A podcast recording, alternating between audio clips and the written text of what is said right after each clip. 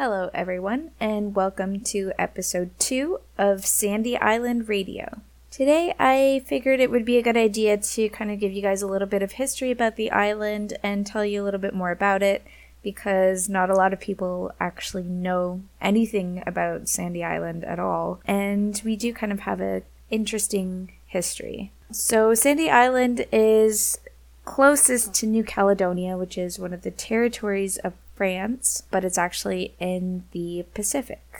It was discovered in 1774 by Captain James Cook, and there was actually not a single inhabitant on the island, which is strange for something of its size, because even the smaller islands around New Caledonia, they all had indigenous tribes living there, but for some reason Sandy Island never had anyone. Some people now think that it's because the water around the island is really hard to navigate, so it would have been very difficult in the means of transport that they had available at the time, and it would have been just too far out.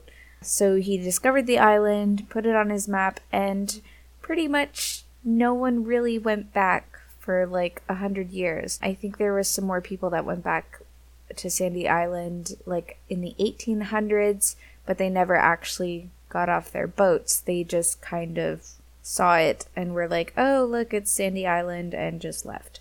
Nothing happened with the island whatsoever until basically 1958.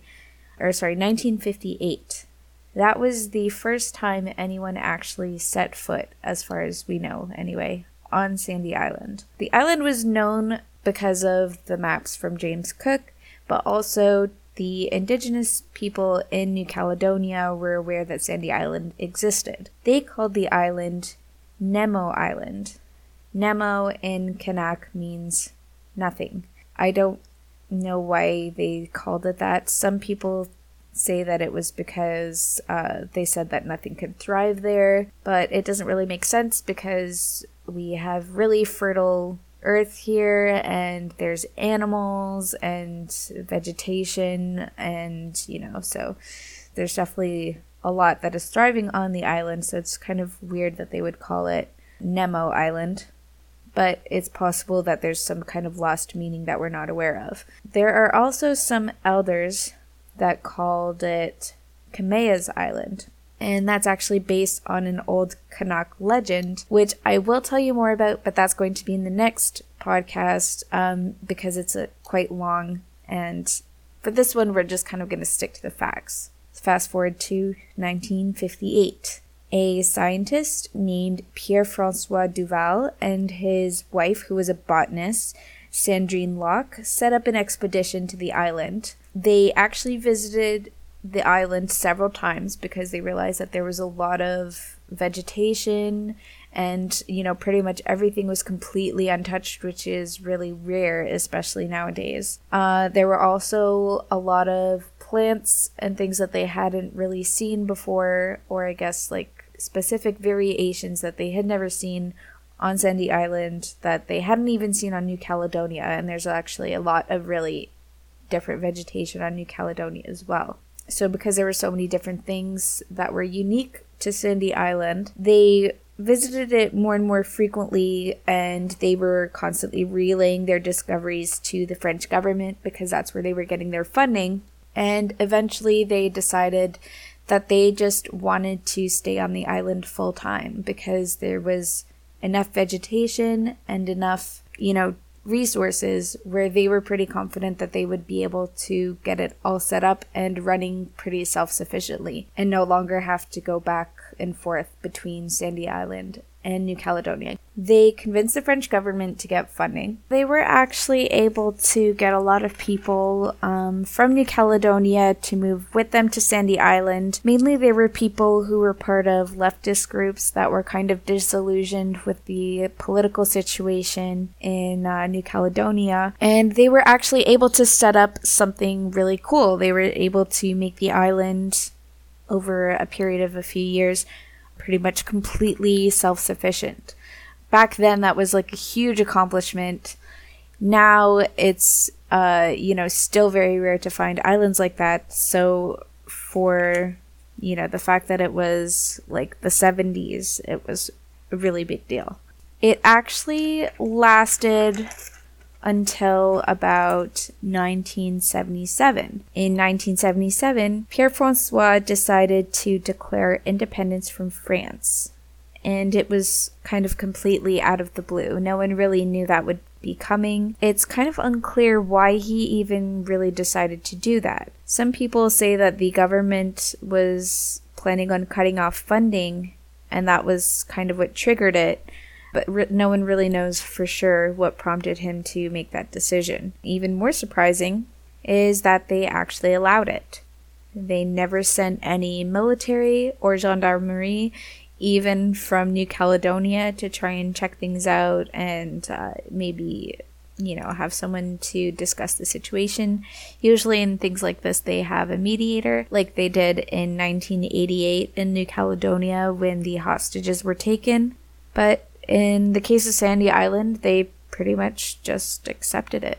Because Sandy Island declared independence, that is kind of the first step in becoming your own country. As per the kind of rules outlined in the Montevideo Convention on the Rights and Duties of States in 1933, to become a country, a nation needs to declare its intentions of becoming a country. It needs to exist within a clearly defined territory, which Sandy Island does because we're just the one island. We weren't trying to claim any other territory. It needs to have a permanent population, which Sandy Island did. It was very small at the time, like I think maybe like 15 people. But it was permanent. At that point, since it was completely self-sufficient, people were no longer even going back and forth between New Caledonia and Sandy Island. They were pretty much just staying on Sandy Island all the time. And it needs to have its own government. This is actually when Sandy Island's government was initially created. It's called the Faction. It was founded by Pierre-Francois Duval and his wife, but most of it was also thanks to the people who had joined in their expedition to Sandy Island, because they were the ones with the most kind of political background, and they were very leftist, independent, leading, not anarchist, because they are a government, and we do have a government here. But basically, the Faction stayed as the only party in power. It has always been the only party in power, and that's just kind of how it works here. The other conditions to being your own country is you must be able to enter diplomatic relations with other sovereign states. We don't really have diplomatic relations with other countries, but we are open to them. Like, we do have people that occupy positions in the Faction that are, you know, expressly for the purpose of dealing with international affairs if they were to arise. But for the most part, people just kind of leave us alone. Like, if you don't start fights, then, you know, there's nothing to really worry about. The second step to being your own country is you have to be recognized as a state on your own by other recognized states. And Sandy Island is recognized by France and is recognized by New Caledonia. I don't really know if it's recognized anywhere else. I mean, I'm assuming it is, because why wouldn't it be? But I couldn't really find the information anywhere, so I'm just going to assume that that's the case. So as far as being self-sufficient, how the island works is we have quite a few greenhouses. We use mainly, it's actually really, really windy here because of how we're placed, like, in the middle of really deep waters. So we got a lot of wind, so we use that for energy. We also use solar panels. We raise our own, like, we have sheep, goats, and pigs, and chickens. Everyone works on the island, so everyone kind of, you know, falls into a certain position. We have, like, teachers, obviously, people that mainly just do repairs, people that focus on, like, the farming or, like, the gardening. There's obviously also the government positions that are really important. We actually, and this is probably not as common but everyone goes through army training. We don't have like an official kind of, we don't have like tanks and like machine guns and stuff like that, but everyone has some kind of military training as far as like survival training, some combat training, things like that. I don't think anyone has ever actually had to use it as far as I know, but it's there and it's mandatory for every person. So basically everyone is kind of the army in a sense. My mom is actually a teacher, in case anyone's wondering. My dad works for the Faction. He's actually part of the science division. They, you know, the island was kind of founded on the idea of doing research and developing new technologies and kind of exploring what this island has. So that hasn't changed.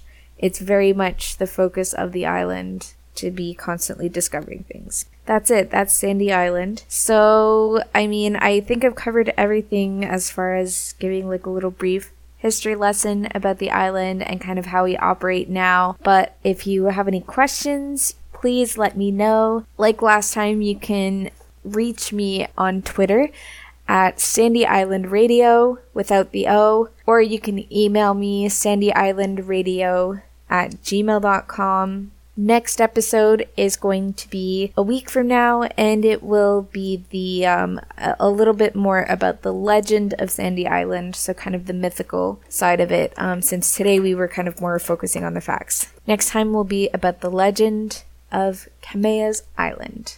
And tell me where you're from, say hi, send any music if you write music or have a band or anything like that, and I can feature it on my next podcast. All right, see you next time.